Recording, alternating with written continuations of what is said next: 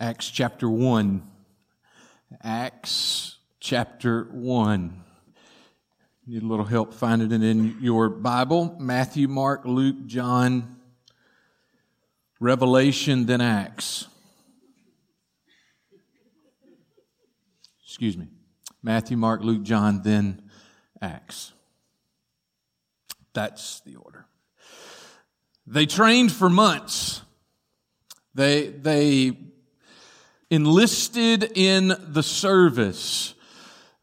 Many of them were drafted into the service, but once in the service, they trained. They trained every single morning, every single afternoon, every single evening. They trained when it was raining, when it was snowing, when it was windy, hot, cold. They trained all for one day.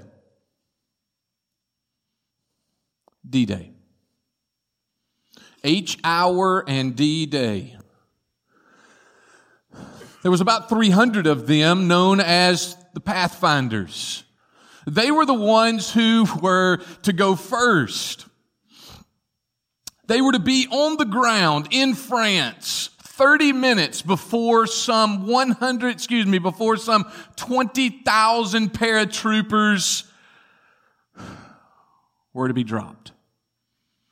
For you see, there needed to be those that went ahead to be able to put lights up into the sky so that the planes that had those 20,000 who were the first on the ground, so to speak, they could start fighting. To kind of draw the attention of the Nazi and the Axis powers away from the 160,000 that were right offshore ready to storm the beach. It's the middle of the night. These 190 were supposed to come out of the plane at 600 feet, but something went wrong. They were coming out of the, out of the planes at 300 feet. They were being scattered over fields and over marshes that Hitler had ordered to be flooded. But one by one, they dropped, knowing their mission. The mission was to get lights in the air so that the 20,000 that were coming behind them would know where to drop. Without it, they would be scattered all over France. The mission was clear. And as they were receiving fire, as they were being pinned down, as they were struggling, the mission was clear. And that mission drove them. It drove them to put lights in the air. Out of the 190, 60 survived. Out of the 60 that survived, 18, 20 lights.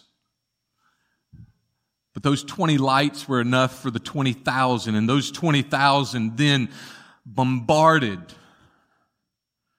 the front line from behind took out machine guns, took out there in the heel cannons, artillery, so that the 160,000, when they would hit just a few hours later, were able to break through the lines. Did everything go right? No. In the first four hours, 4,500 Allied forces died. Couldn't get past the beach. In the first four hours, some 10,000 Allied forces were wounded. But the mission must go on. And finally, there was a break. And no matter the beach that day, the Allied forces stormed into France to liberate a country, to halt a dictator because every single one of them knew the mission. There's a different fight happening today than in the 1940s. What we know is World War II came to an end in 1945, but there is a battle that rages on today. There is a battle that rages on, a war that continues, even though victory has been won, the battle. Every single day, the battle happens in your life. Every single day, the battle happens in my life. The question for us this morning is Do you know the mission that you're on?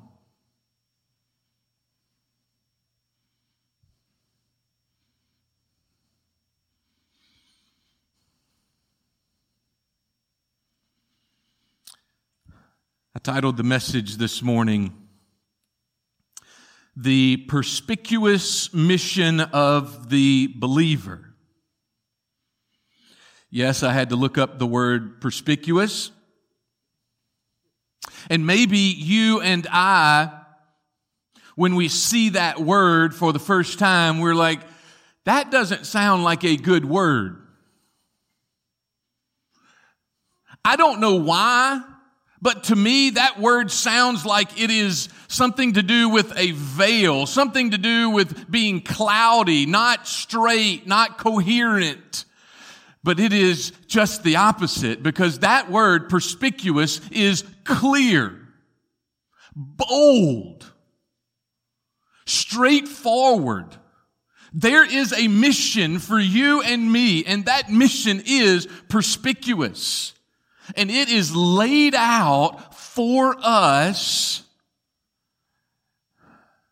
in a couple of places. And I want us to spend our time this morning in one of those two places where it is laid out. In Acts chapter 1, I am going to read for us the first 10 verses. And as I read the first 10 verses, as usual, I need you to think of a couple of things. I need you to think of the action of Jesus, our King. What is happening to him? What is happening with him? What is he doing? And then I need you and I you and me to look at us. And we find ourselves in this passage in the 11 disciples that are gathered on that spot of land to hear their message, to hear our message. Acts chapter 1, verses 1 through 10 reads as following in the ESV. It states this, In the first book, O Theophilus, I have dealt with all that Jesus began to do and all that he began to teach. Just pause for a second. Luke is writing this. This is kind of like Luke 2, second book of Luke, and he's writing it to this one gentleman who many believe that he funded Luke's interest in finding out what Jesus did. And so he said, Hey, I'll fund it. You go do it and you write back and tell me about it. And so that was Luke, the Gospel of Luke. And now he gives him a second volume and he begins it that way in verse one. I wrote to you about what all, with all that Jesus began to do and teach until the day when he was taken up after he had given commands through the Holy Spirit to the apostles whom he had chosen.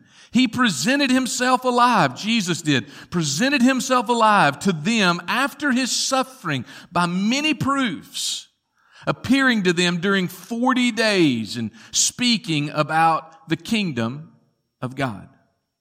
And while staying with them, he ordered them not to depart from Ju- Jerusalem, but to wait for the promise of the Father, which he said, you heard from me. For John baptized with water, but you will be baptized with the Holy Spirit not many days from now.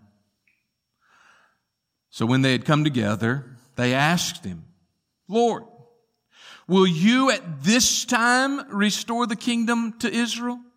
And he said to them, It's not for you to know the times or seasons that the Father has fixed by his own authority, but you, you will receive power when the Holy Spirit has come upon you. And you will be my witnesses in Jerusalem and in all Judea and Samaria to the end of the earth. And when he had said these things, as they were looking on, he was lifted up and a cloud took him out of their sight. While they were gazing, verse 10 states, and while they were gazing into heaven as he went, behold, two men stood by them in white robes and said, Men of Galilee, why do you stand looking into heaven? This Jesus, who was taken up from you into heaven, will come in the same way as you saw him go into heaven. Heavenly Father,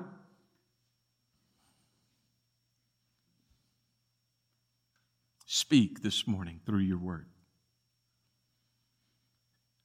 Father, speak to me this morning through your word.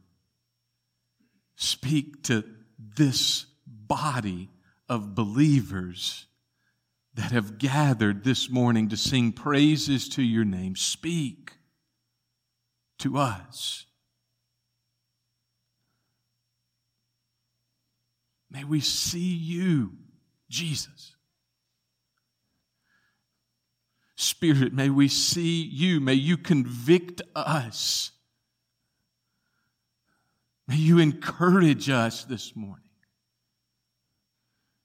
And may we see the task that is before us that you command us to be about.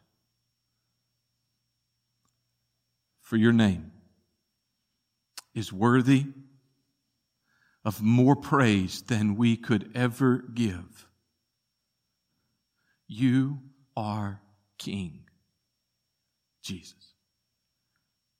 We ask it in Christ's name. Amen. Let me read verse 6 and 7 as we look at these truths this morning. Verse 6, it says, So when they had come together, they asked him, Lord, will you at this time restore the kingdom of Israel or the kingdom to Israel? And he said to them, It's not for you to know the times or season the Father has fixed by his own authority. The first point this morning is this a question of direction leads to clarity of mission. A question of direction from these disciples leads to clarity of the mission. Lord, is it at this time that you are going to restore the kingdom to Israel? For some 50 days, these men have seen, as, as Luke records there in those first couple of verses, he has shown himself to them through many proofs. He showed up while they were at the Sea of Galilee. They were out there fishing and he just showed up and, and he cooked them breakfast. They had some fish tacos or something like that for breakfast, and it, it was an awesome morning for them. He showed up right outside the tomb. He showed up to the women and told the women, hey, go tell them that, that I'm alive. They went and told him, and just like you and I, we don't believe our wives. They didn't believe the women. And they said, well, go see for yourself. And so they start running and they go to the tomb, and sure enough, the tomb is empty. Peter runs in and as he runs in, he, he sees the, the cloth that was wrapped around him. And then he hears, who, who are you looking for? Um, Jesus. He's not here. Why are you looking for someone who's alive among the dead? He saw, he, he, he showed himself to them 500 at one time. Just to let you know, give you a statement for argument somewhere down in the future. If 500 people are hallucinating, they aren't hallucinating about the same thing. It, it happened. And he showed himself to those 500. He showed himself over and over and over again for some 50 days. All the Jewish leaders had to do, all the Roman soldiers had to do was produce a corpse. And they couldn't because he was not there. He was alive. And because of all these things in this season, this question started Probably started as a, a small mumble. Probably started as just under their breath. Is, is it now that you're going to restore the kingdom to Israel? Is it now that you're going to restore the kingdom of Israel? Jesus, is it now that you are going to restore the kingdom to Israel? Expecting, warning him to say, Oh yes, the angels are coming, the angelic host are coming, Rome will be defeated, the Jews will see once and for all who I am. And then he just takes that small little pin and pops that huge balloon. It says, Hey guys, it's not for you. You're not on the planning committee. You're not the, the leadership of this clan. You are privates. The generals have spoken. They have the plan for battle. They have huddled up and they understand the next move and the 10,000th move after that. And all of them in between. But here's what it is for you to do. You're not on the planning committee, but you are on the welcoming committee. One question a question of direction leads to the clarity of this mission. Lord, will it you at this time restore the kingdom to Israel? It's not for you to know, sir. It's not for you to know, ma'am. It's not for you to know, Brian. The times or the seasons that the Father has fixed by His own authority. The question is asked, and it's asked because of that season just before all the events that took place. Let me draw our attention to that season. You and I have more than likely sat in seats just like this or in these same seats week in and week out, month in and month out. Maybe it was years ago that you first sat in a seat like this or in a pew like those that find themselves in churches all around our area. Maybe it has been weeks upon weeks where you have sat in that same seat. You hear the name Jesus. You hear the, the name Lord. You, you hear the name God. You hear these names over and over again to the point that you and I, they're common to us. You hear the name Jesus and it's like you're hearing possibly somebody talk about your name. You're like, Brian, I would never elevate my name to the name of Jesus. The point is, he's common to you and me. And in understanding his commonness, have you and I allowed ourselves to forget who he is? The one who conquered death the one who took your place when you were an enemy against him, the one who rules and reigns in splendor and in might. He is standing outside of Jerusalem and he's talking to these 11 who have spent three and a half years with him. They've spent three and a half years walking with him, talking with him, eating with him. They've, they've spent the same night in the home with him.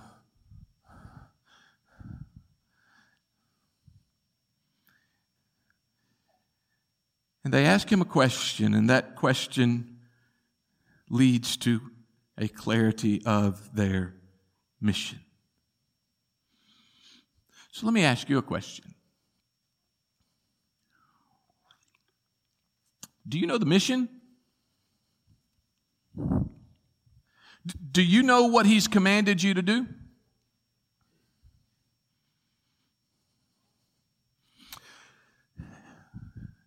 In the New Testament, there are some 50 commands that Jesus spoke to his disciples. 50 commands. I'm not going to go through all of them, but let me draw your attention to a couple of them. You and I are commanded in Luke chapter 10, verse 27 you shall love, command. Love, command. The Lord your God with all your heart, with all your soul, with all your strength, with all your mind. You shall love your neighbor as yourself. Command. Pause for a second.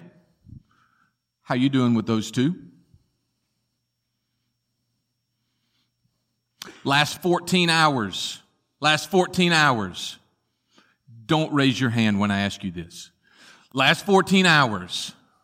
Did you love God more than your sports team that you rooted for? Did you love God more than your leisure time yesterday? Did you love God more this past week than the hours you put in at your job.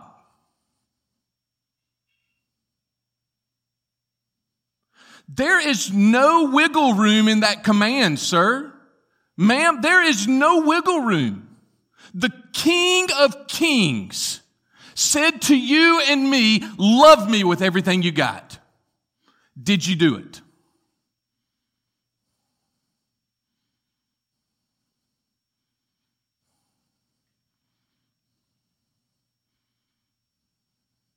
You know, this week I uh, I probably spent more time singing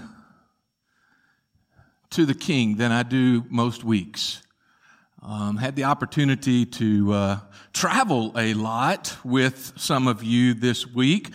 Both directions went out to Kansas City for a couple of days and went over to Nashville for a couple of days. And as I sang, both places, tears just started flowing. I don't cry that much. I grew up, dad said, Hey, don't cry, boy. Yes, sir. Or I'll give you something to cry about. Mm, didn't want that. Knew what that was. But as I heard hundreds and hundreds of men, hundreds and hundreds of men and women sing reminded of who it is that we were singing to, and tears just started flowing. Love the Lord your God with everything that you have, Brian, everything that you have, River Bend. You and I are commanded. In this passage right here in front of us, you and I are commanded to be witnesses Again, no show of hands. I'll raise mine up. When's the, when's the last time you were a witness for him? Command. What is a witness? To tell of what you have seen, to tell of what you have heard, to tell what he has done inside of you. When's the last time you, sir, ma'am, if he's changed you, if his blood has covered you, You've accepted him as Savior and Lord. When's the last time you were a witness, vocal witness of him?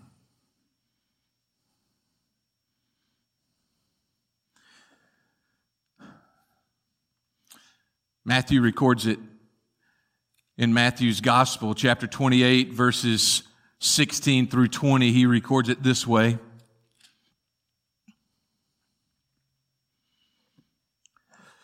to the 11 disciples. Now the 11 disciples went to Galilee to the mountain to which Jesus had directed them. And when they saw him, they worshiped him, but some doubted. Jesus came and said to them, all authority in heaven and on earth has been given to me. Go. Command. Go, therefore, make disciples, command, of all nations, baptizing them in the name of the Father and the Son and the Holy Spirit, teaching them to observe all that I have commanded you. Behold, I am with you always, even to the end of the age. You and I have been commanded over and over and over again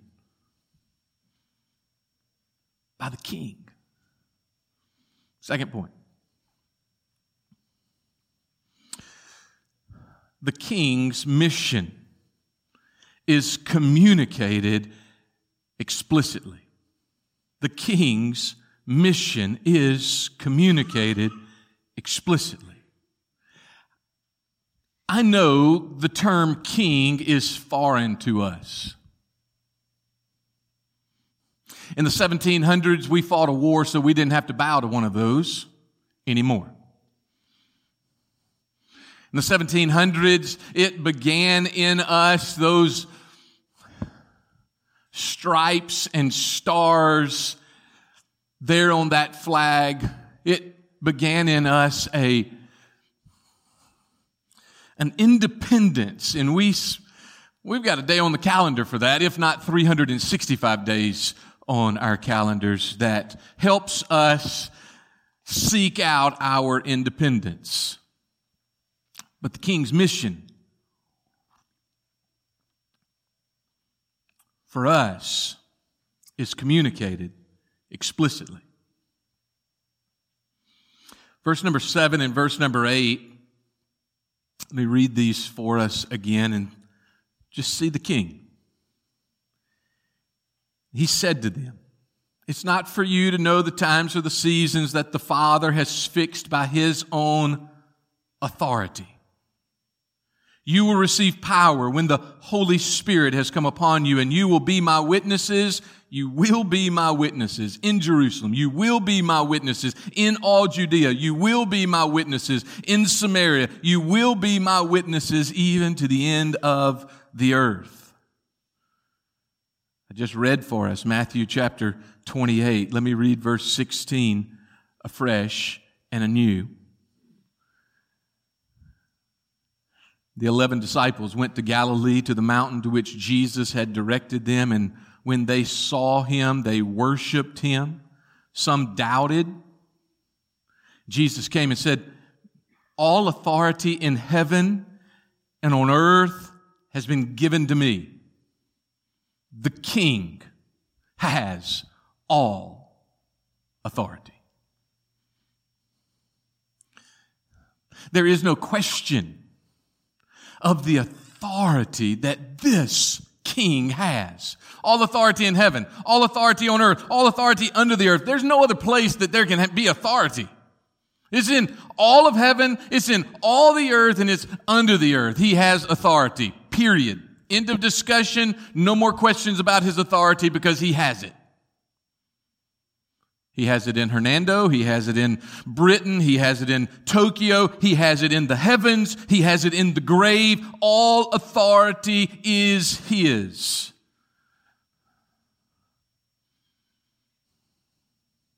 And because of what He did, this king, this king loved you so much, this king loved me so much that he left heaven, clothed himself in flesh, lived 33 plus years.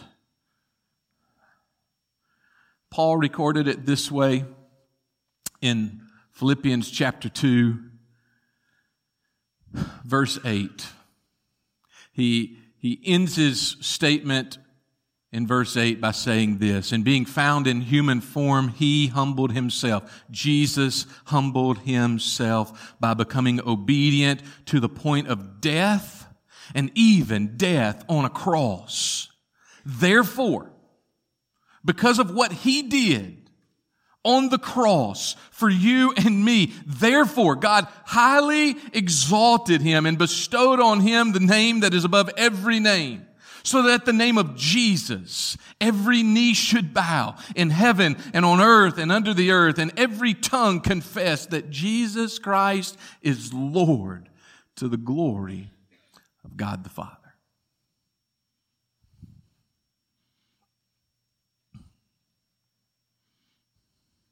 This king loves you. This king has sent you on a mission. He has sent me on a mission, and that mission is a mission of obedience. Whatever I'm telling you to do, do that, Brian. Whatever I'm telling you to do, Riverbend, do that. And what he has told us over and over and over and over and over again to do is love me. Love me. Love me. and tell others about me.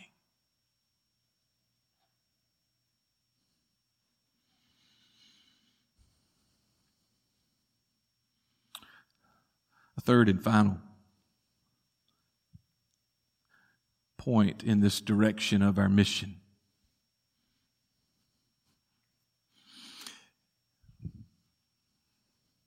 The third point this morning is uh, something that I, just being confessing. If, if I would have been there when this happened, I would still probably be looking up. Read in Acts chapter 1, verse 9. In Acts chapter 1, verse 9,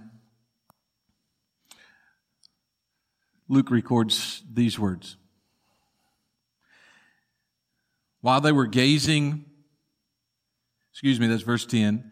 And when he had said these things, as they were looking on, he was lifted up, and a cloud took him out of their sight. And while they were gazing into heaven, as he went, behold, two men stood by them in white robes, and they said, Men of Galilee, why do you stand looking into heaven. This Jesus who was taken up will come again in the same way. The king is snatched back to his throne. Just before he died, just before he died, Jesus looks into heaven and says, Father, it is finished. What you sent me to do, I have done. The task that I was sent for, finished.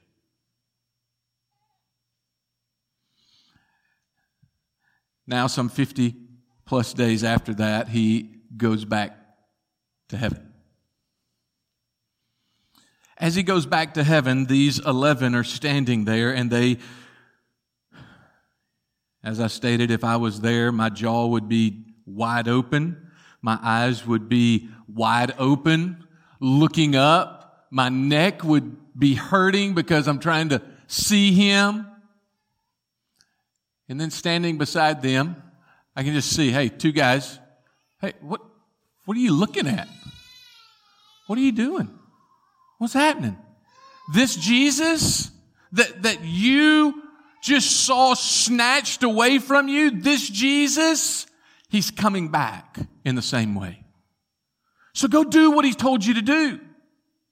Be about the task that he has called you, commanded you to do.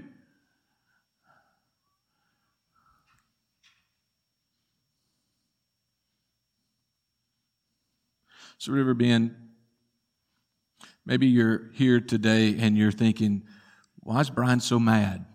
Not mad. Not mad at you. Mad at me? Yeah. Mad at you? No. Why is Jesus mad? Jesus isn't mad. Jesus is on the throne. He is ruling and reigning. From that moment until the father says, son, go get my children, he is reigning on the throne. In the moment that he gets back, he will be reigning on the throne. In the moments that he is away from the throne, he is reigning over the throne and over everything.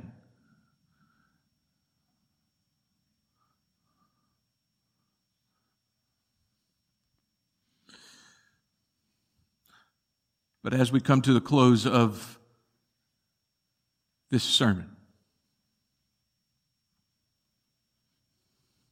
a few statements. Quit.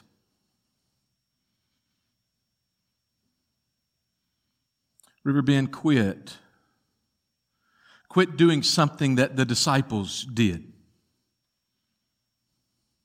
The disciples were standing there. They were standing there.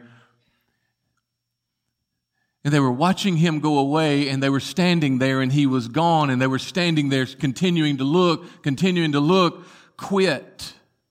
Quit continuing to look. Continuing to look in this frame of mind that I don't have anything else to do. So I'm just going to stand here and look. I'm going to stand here and, and look at a wooden cross. I'm going to stand here and look at the sky. I'm going to stand. No, you and I have a mission to be about. Quit looking.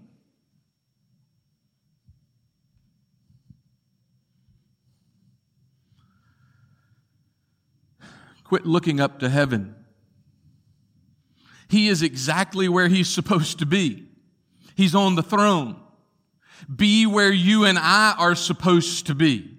You and I are supposed to be obeying the commands that He has given Brian, that He has given you to be witnesses, to make disciples, to point people to Him, to love Him with everything, and to love them like you love yourself.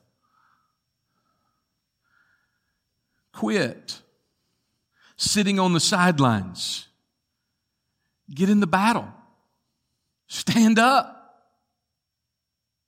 Stand up once you fall down because you and I will fall down. Stand up.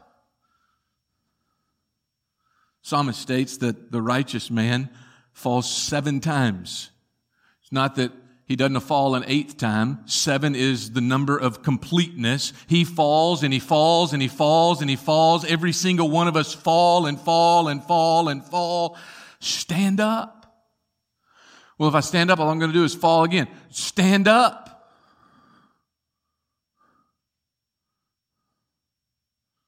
Stand up and take your sword. Stand up and take your helmet. Stand up and take your breastplate. Stand up and take your belt and get on the front lines. D-Day is occurring right now in Hernando.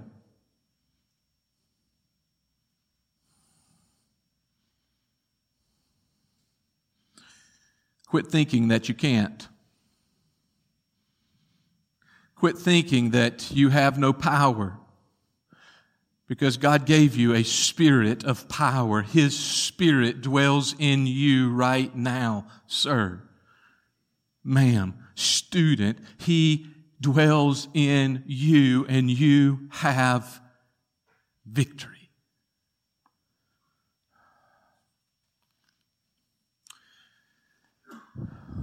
This isn't for you, it's for me, okay? All of them have been for me, but this one especially is for me, so y'all just get to listen in, okay? Quit complaining. Quit complaining. Rest in God. He is present in times of trouble. Rest. Maybe the best thing that you need to do is go take a nap. Go take a nap this afternoon. Get refreshed. But once you get refreshed, get back in the fight. Say what needs to be said in the conversations that you and I have the opportunity to speak into. Love the person that's hard to love. Exactly. Spend the time with Jesus so you will have the ammunition for the attack that is coming. If you get in the fight, ma'am, the attack is coming. If you get in the, in the fight, sir, the attack is coming and you better have some ammunition because the enemy has sharpshooters. The enemy desires to take you and me out. The enemy desires to hit us with the ammunition that he has. So you and I best have our own ammunition Three or four more quits and then I'm closing. Quit being silent. I was reminded this morning as I was going through some social media stuff as I pray for a number of men who stand on platforms behind pulpits in front of folks. I was reminded of uh, of the state that we live in. The state that we live in is the most church state in the United States. The most church state in the United States. And seven out of ten of your friends, family, and loved ones who live in this state are not connected to a church. Seven out of ten Mississippians do not go to church. Seven out of ten Mississippians do not worship Jesus. You're like, Brian, you're not judged. Exactly. It's probably worse than that, but I'm just giving you the statistics that are printed. Seven out of ten people that you live by, that I live by, need to hear about Jesus from you and from me this week. How do we know which seven? Tell all ten.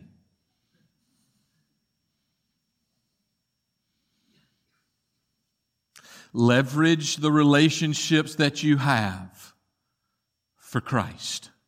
That's why He's given you the relationship. Leverage the relationships you have on the soccer field.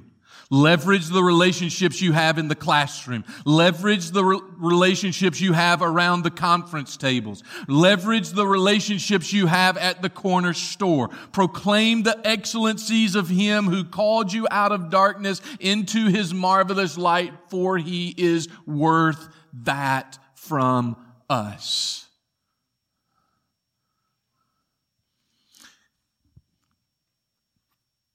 Quit being hard hearted. I didn't say hard headed, I said hard hearted. Quit being hard hearted like you've heard this 10,000 times before.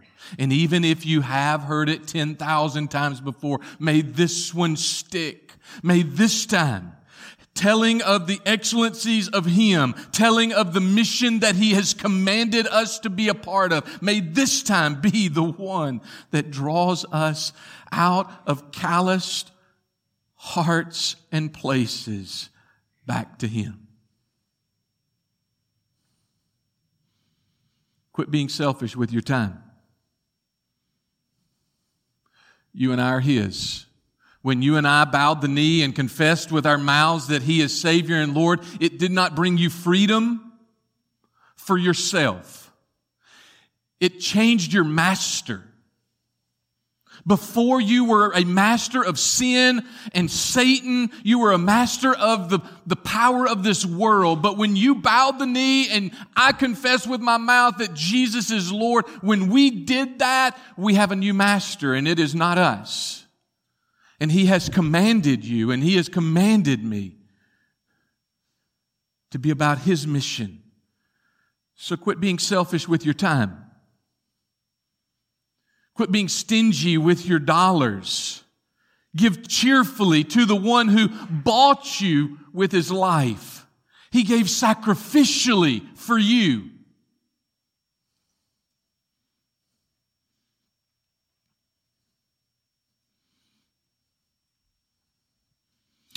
Been your pastor for 12 years. I'm not as uh, as arrogant as I was when I stood in front of the first people that I pastored. I stood in front of the uh, folks at Bay Springs Baptist Church in Bay Springs, Mississippi as a wise 25 year old. And I said something like this, River Bend, probably not with a smile, but I said something like this. You know, it's a shame. It's a shame when you go to a restaurant and you give more percent to a person who brought you a hamburger than you would to God. Oh, I got emails and I got letters that week. They're like, well, they're just trying to make a livelihood. Well, God's just trying to get you to be on His mission. That was my response.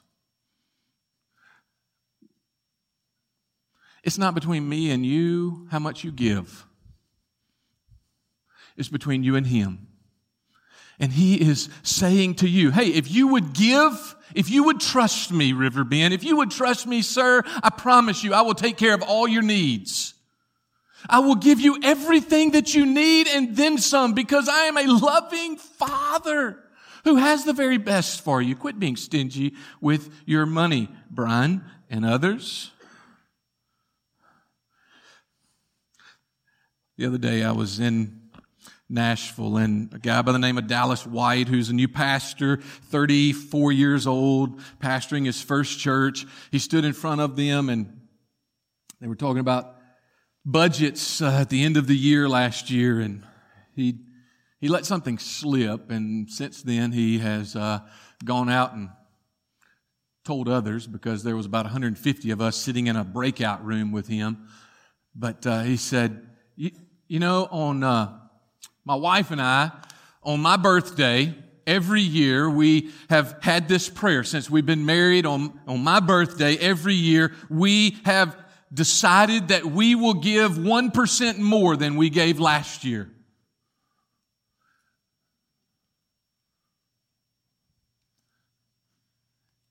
I started thinking. Okay, at 32, he said 10% is baseline, and then we've just started from there, and I've been married seven years. It's like, okay. So just baseline, he's at 17%, if I can do math. When birthday comes around in two months, he'll be at 18%.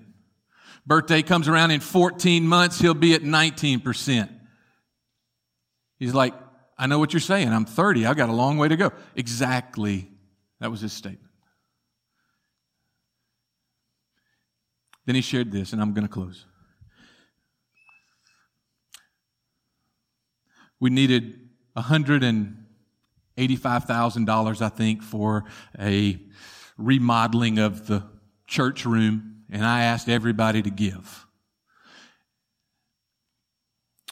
So sitting down on Monday night, I told them, let's, let's take a week and let's pray. And whatever God's asking you to give, you give. My seven year old, as we were having family devotions, and I told him, forget his name, hey, we'll just call him Brian, right? Just kidding. Kid, pray this week, whatever God wants you to have, whatever you want, whatever he wants you to give, bring it. Sunday morning, grabbed a Ziploc bag, took it to church. He was about to give, uh, put it in the plate before the service, and I, he said, I sat him on my lap, and I said, what, what's this? He said, this is how much I'm going to give. He looked at the Ziploc bag, and all it was was wadded up bills. The seven year old had $322, his life savings. He said, God told me to give it all.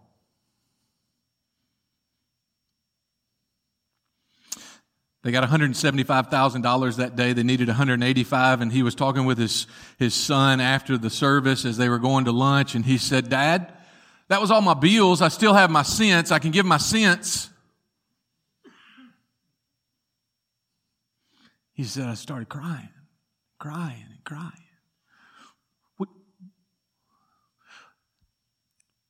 I'm done after this.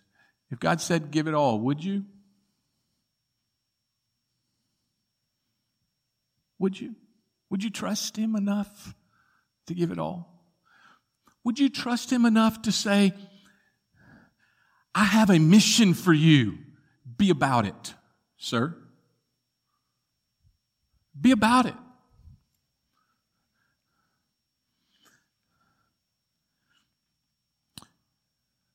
Heavenly Father, you have a mission for us. You have a mission for me.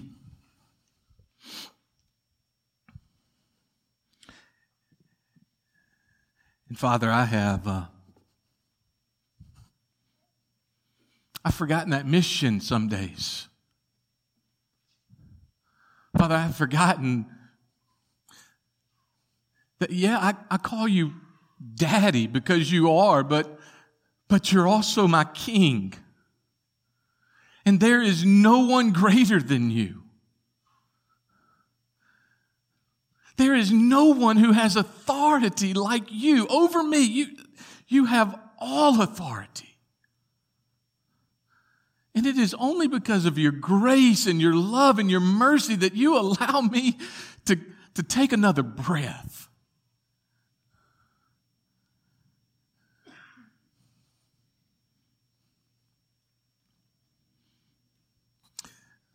Church, I've asked uh, Alex and the worship team to lead us in a couple of songs. And you can call them songs of response. You can call them whatever you want, but, but hear me. I want us to worship Him. Worship Him like you know you should worship Him. And maybe there's some things in your life right now that you've got to quit. You've got to stop. You've got to say, Here, here's the line in the sand. I'm not doing this anymore. Whatever it is do it now so that you and I can worship Him as best we can because He flat loves you.